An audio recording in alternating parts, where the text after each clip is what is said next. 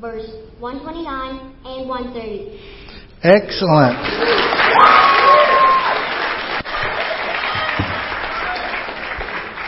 Thank you, Scarlett. By the way, you know, it said that she uh, uh, she dislikes shoes. If you notice, she was up here barefooted.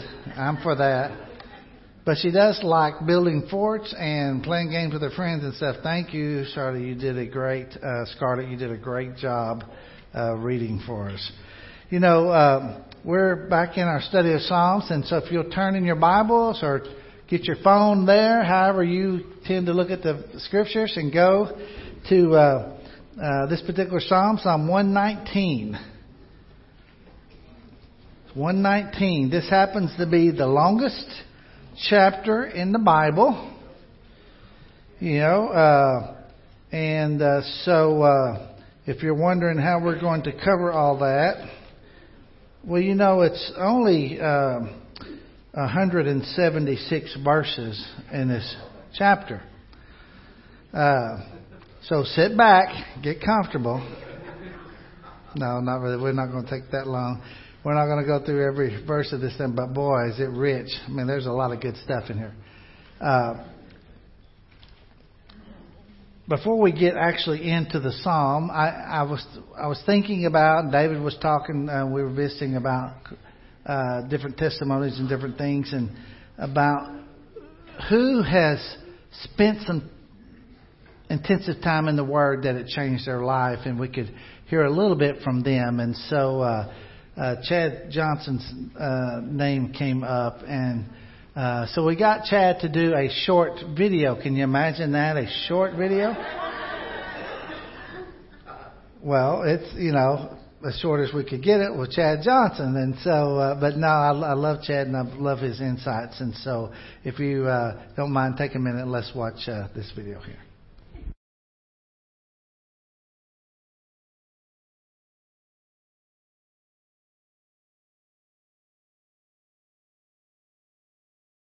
Uh, I had hit the bottom of my barrel and I was looking for something. I was looking for something different and better. I had pretty much, um, pretty much lost everything I had. So, uh, came to Whites Ferry Road, uh, and something I thought was weird on the first day was, uh, everybody was carrying their Bibles, which was weird where we went.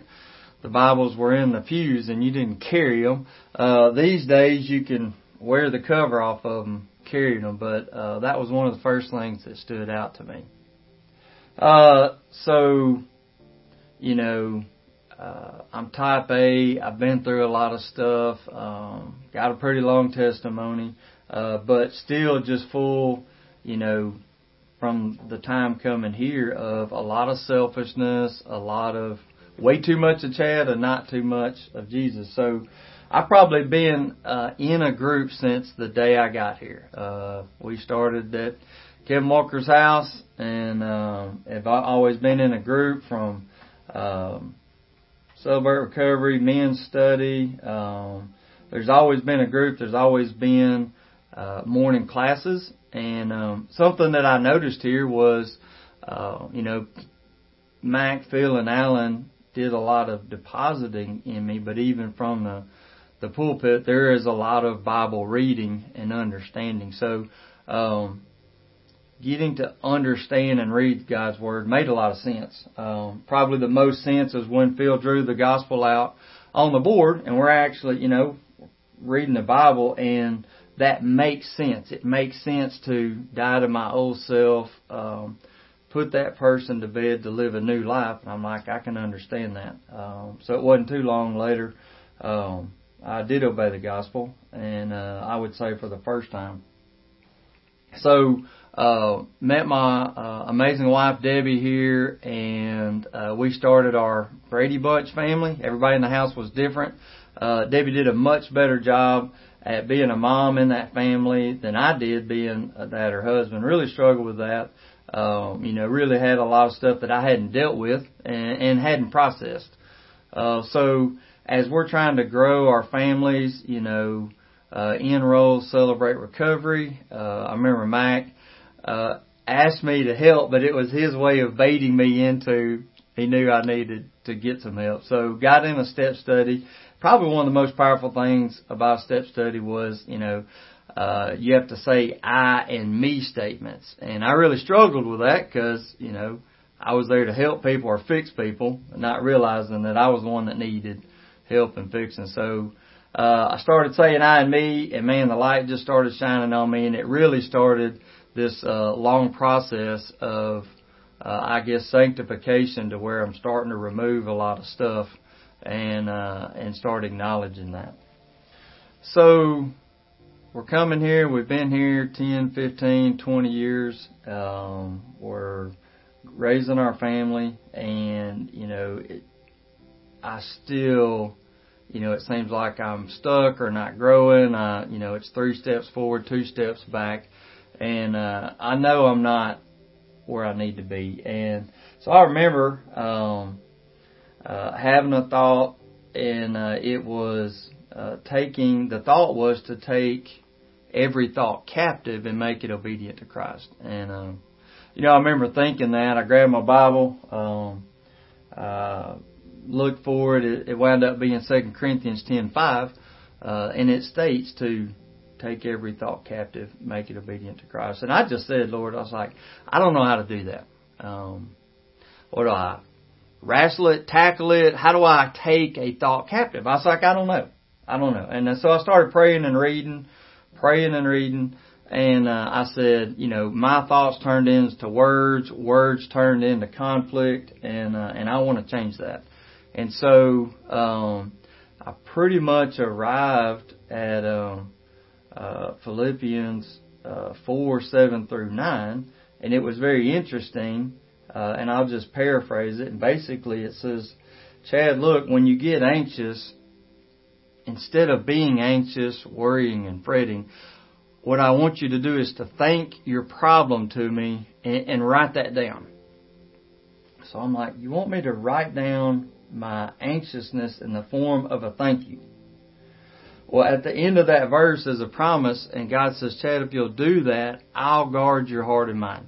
And so, um, you know, I don't have another standard. Uh, there's not another manual that I go by, um, and I believe um, these are God's promises. So I start reading and writing and thanking God, and I'm asking, you know, uh, I made a decision. Let me back up. I make a decision that if I really want to get serious about changing who I am, uh, I needed to change at least as a beginning thing, one thing in my behavior, which was to go to bed earlier so I could get up earlier so I could actually spend time uh, reading. And so I think I went for like 420 days, something like that, of just very intensely um, asking God, Lord, show me what I can't see about me and show me how to change that. Now, if you could just tell me, it'd be great. Um, if not, I'm going to be in my Word, reading and writing my thank you to you.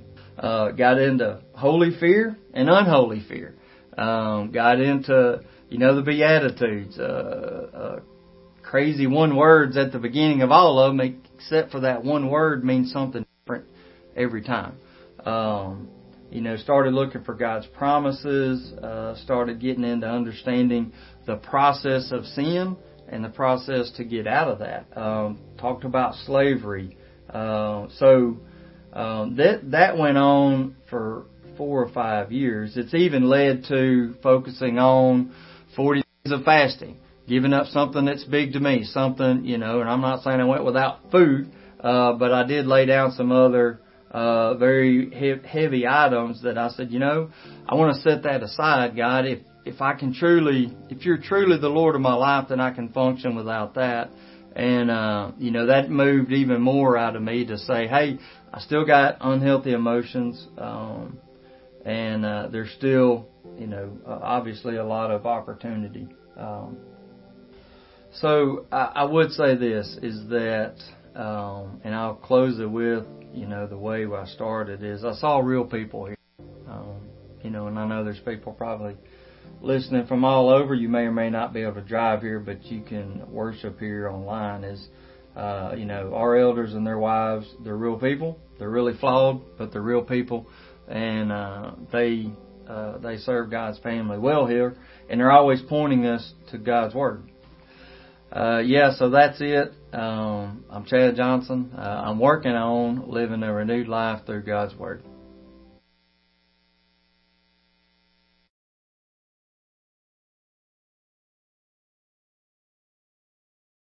Thank you, Chad. Appreciate you sharing. Uh, I love Chad. I appreciate his uh, desire to dig into the Word and to make it a part of his everyday life and his uh, humility in doing so. And so he's always been a great encouragement to me, and I know he has many, many others too. There's something about just consistently getting into the Word of God and letting it change you. Now, our church, particular church here, we came out of our history of churches. We came out of a group called uh, the Restoration Movement. Restoration Movement was years ago. Was people who said, you know what, we all we want to do is follow the Bible. We, we don't want to be. We don't want the government telling us what to believe, and that that was happening over in Europe and those places during the time. We're going to get out of that. We don't want denominational leaderships telling us what to believe. We don't want uh, any of that kind. We just want to study the Bible and be Christians, just whatever we find in the Bible. I love that, by the way. I love that plea. Uh, now, it didn't always go well because when you study uh, and you don't have have an understanding of how to study or about God's grace and what the gospel is and what it's not, you can get off course. And we got off course some. You know, we got into legalism a little bit and we had to kind of back out of that and learn about grace and so so it's always a journey of learning right we're still learning every one of us uh, nobody ha- has the corner on everything nobody knows this whole book we're all still learning including anybody that stands in this pulpit and anybody you ever listen to from anywhere else so make sure you understand if somebody gets up and they're going to tell you they got all the answers run from them. All right? Uh, come back to somebody like me who you know doesn't have the answers. Because I'm telling you, I don't. Right?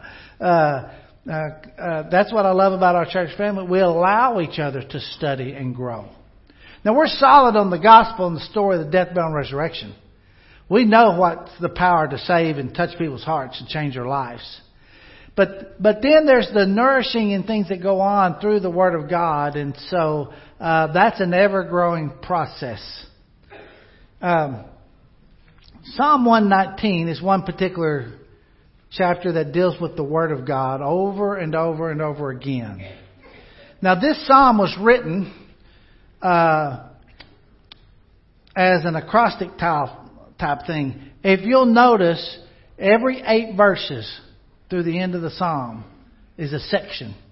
And that section is started by a Hebrew letter in the Bible, and it follows consecutively till you've got all those letters lined up. And, and the writer did it this way, they think probably so people could memorize this section of Scripture at the time. So it's like, uh, it starts with A or Asaph or whatever that particular, uh, however you say that particular Hebrew letter. And that's eight verses. Then there's the next one, uh, Beth, which is another eight verses. Then there's the next one, another eight verses. And so there's 22 sections like that. And uh, so that makes out for a 22 point sermon, which we're not going to do. Don't don't don't run off. Don't run off. We're not going to do. But just to help you understand, there is when there's poetry, and that's what the psalms are. There's psalms and there's hymns and there's poetry involved. You have this kind of thing happen sometimes that we lose a little bit uh, through the English translation of how something was written. Uh, this um, to the uh, to the rebellious when he talks about the law of the Lord, to the rebellious, the law is an enemy that condemns. To the legalist, the law is a slave driver who robs people of freedom. But to the child of God, the law is a teacher that helps them see the character and beauty of God and how to be holy the way God wants us to be. As Warren Wiersbe says in one of his commentaries, the law is not a weapon in the hands of an angry judge, but a tool in the hands of a loving Father used by the Spirit to make us more like Jesus Christ. Let me read that again. I want you to get this thought. the law, because in Psalm 19, the writer's going to write about the law over and over again. The law is not a weapon in the hands of an angry judge, but a tool in the hands of a loving Father used by the Spirit to make us more like Jesus Christ. That's why we dive into the law, to the Word, to the commands, to the precept. Uh, so, so when we're re- talking about being renewed by the Word, we're renewed by what the Word is. And when you look at all the things that this psalm calls the Word of God, he uses words like law, word, saying, statutes, the way, commandments, path, testimonies, precepts, judgments, and decrees. And all those things are still referring to what God has to say to us and how He wants us to live. The word also in this psalm has draws pictures. It, it describes the word as water, as treasure, as counselor, as a song, as sweet as honey, as a lamp unto her feet and a light unto her way. And there's all those pictures of what the word is. So we're renewed by what the Word is, but we're renewed by what the Word does. What this Word does, it blesses us, it purifies us, it protects us, it provides us guidance, hope, help, nourishment, understanding, wisdom, direction. All these things come out of this Word. When he says at the very beginning, Blessed are they whose ways are blameless who walk according to the law of the Lord. Blessed are they who keep his statutes and seek him with all their heart. He used the word blessed twice, the first two verses, and then you never see this word again in the rest of the psalm. But he starts with it's a blessing, it's happiness to those that obey the law. He's not talking about a legalistic way of obeying so I can deserve to be saved because nobody deserves that, right? It's only by God's grace and mercy. But there is a blessed joy that comes from following and obeying the Word of God. And the writer here really understood the blessings of the law. Diving in to the Word of God. There was a guy named William McPherson years ago, and William McPherson on the job well, where they handled dynamite and other explosives was involved in an explosion. And when we, and when the when it was all said and done, he he had his uh, the explosion hit his face and his hands. It, it took off all the fingertips were all numb and burnt on his hands. It blinded him. He couldn't see. He couldn't read anymore. He couldn't do braille because his fingers couldn't feel the braille. He'd even seen where some, or he had heard where someone had read braille with their lips. He tried that, but his lips had been burned so bad. He couldn't even do that. So after time after time of taking the braille language and using his tongue to learn the individual letters, he practiced till his tongue bled inside his mouth just to read. And eventually read the entire Bible four times through with his tongue. I think he was like the writer here. I love the law of the Lord. I delight in it. It's sweeter than honey in the honeycomb. And I thought, man,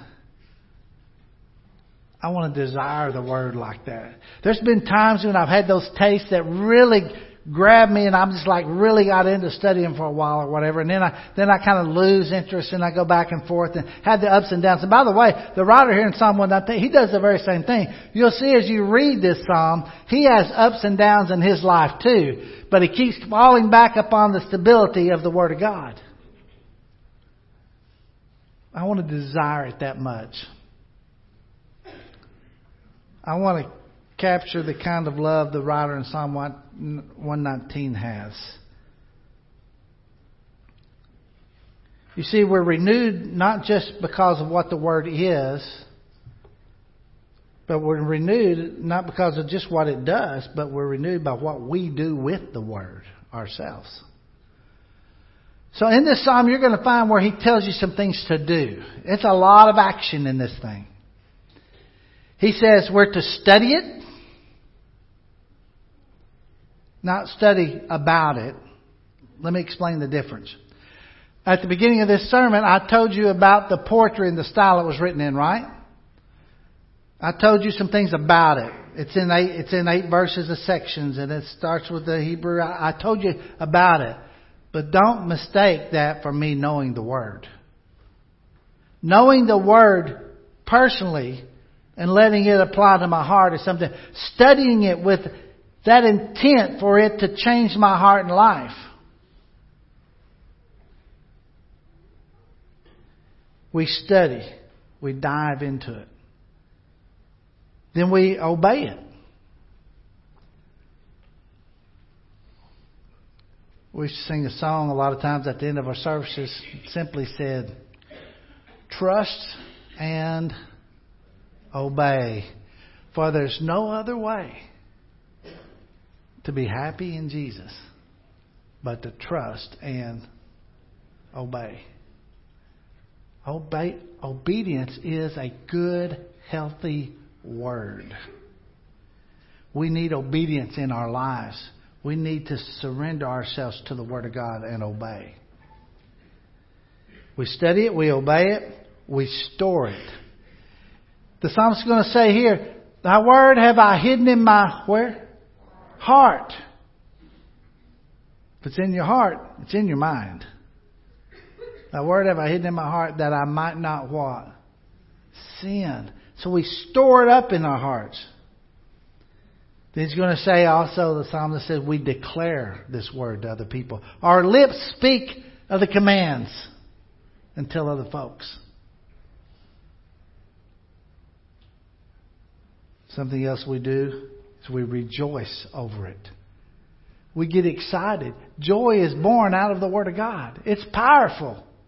It cuts us, it changes us, and it can bring us joy. This great Word of God.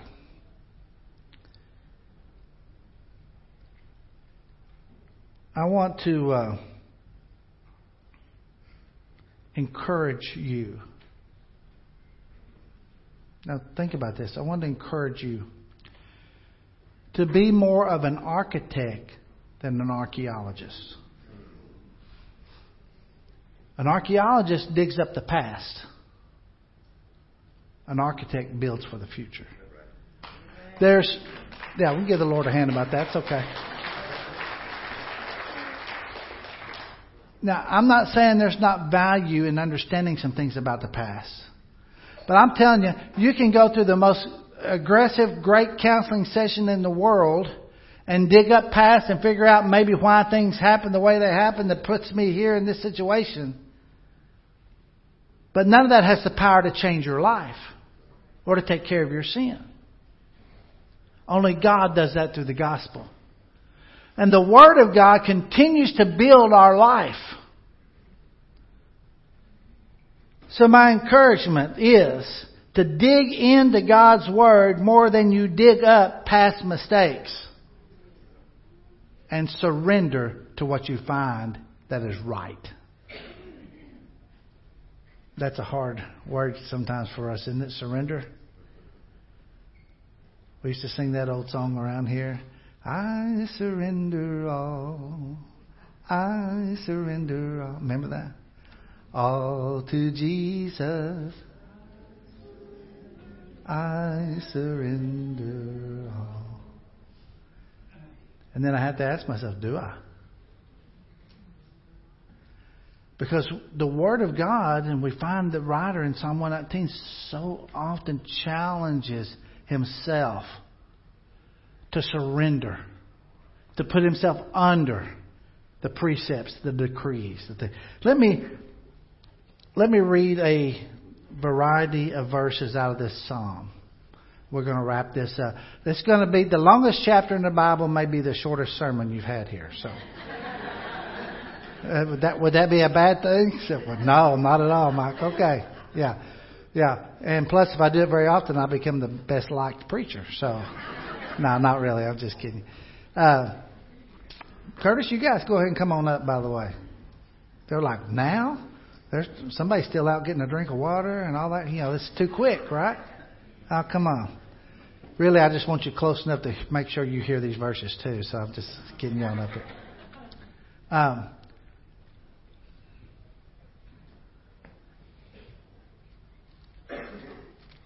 Remember, we said you study, you obey, you store, you declare, and you rejoice.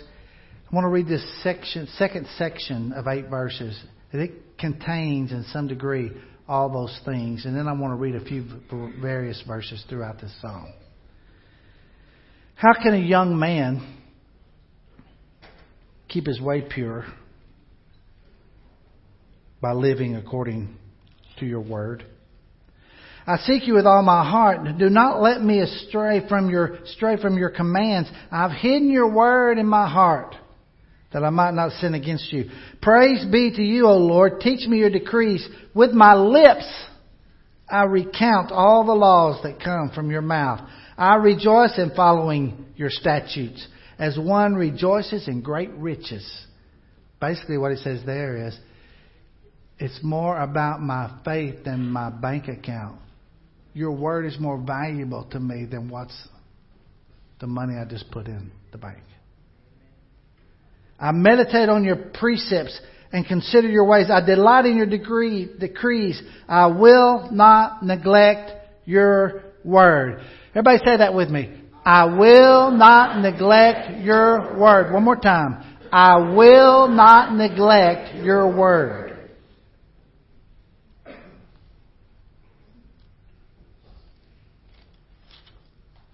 Another couple of verses. Your word is a lamp to my feet and a light for my path. The unfolding of your words give light. It gives understanding to the simple. I, am glad because I'm a pretty simple guy. Turn to me and have mercy on me, as you always do to those who love your name. Direct my footsteps according to your word. I love this prayer that he says here in this. Let no sin rule over me. Say that with me. Let no sin rule over me. I won't neglect your word. Let no sin rule over me. Great peace have they who love your law, and nothing can make them stumble. May my cry come before you, O Lord. Give me understanding according to your word. Then the very last section of this psalm kind of his prayer and my prayer many times in my ups and downs in life. Maybe you're like this. He says, I have strayed like a lost sheep. Seek your servant, for I have not forgotten your commands. How many of us have strayed like a sheep? And even in the straying, we remember what God said and in some ways, it haunts us, creates the fear of God back in our hearts where it needs to be. But the writer says, God, God seek me. You know, that's the prodigal son, right? God seeks. God comes running when he sees that son. God runs to us. And God seeks us. Now, I don't know where you are in life today. I don't know if you're uh, so burdened over with guilt and shame you think you can never be forgiven. That's just a lie from Satan. You can always be forgiven. Maybe you're someone that says, Mike, I just don't know the Bible at all. I can't learn it. Oh, everybody can learn the Word of God. And everybody can understand the simplicity of the story of the death, burial, and resurrection of Jesus. Everybody can. Well, Mike, I you just don't know uh, the trauma I've had in my life. I, I understand. We've all got had trauma at one time or another. But I'm telling you, it ain't about your past. God will take care of your past. He'll remove your sins as far as the east is from the west. He'll rescue you. He'll heal you when you've been broken, even by other people. Trust the Word of God. It's powerful. It's alive. It cuts to the heart and bone, the Hebrew writer says. And it nourishes our life. If you're feeling weak, then look at what you've been feeding on. If you've been feeding on the TV or you've been feeding on the philosophies of, the, of the, this culture, if you've been feeding on the psychology of the day, you're not going to get much nourishment. You need to be nourished by the Word of God. God will never let you down. He is faithful, He is compassionate, He is merciful, and He will guide you home. Follow His direction. Commit yourself to this Word of God.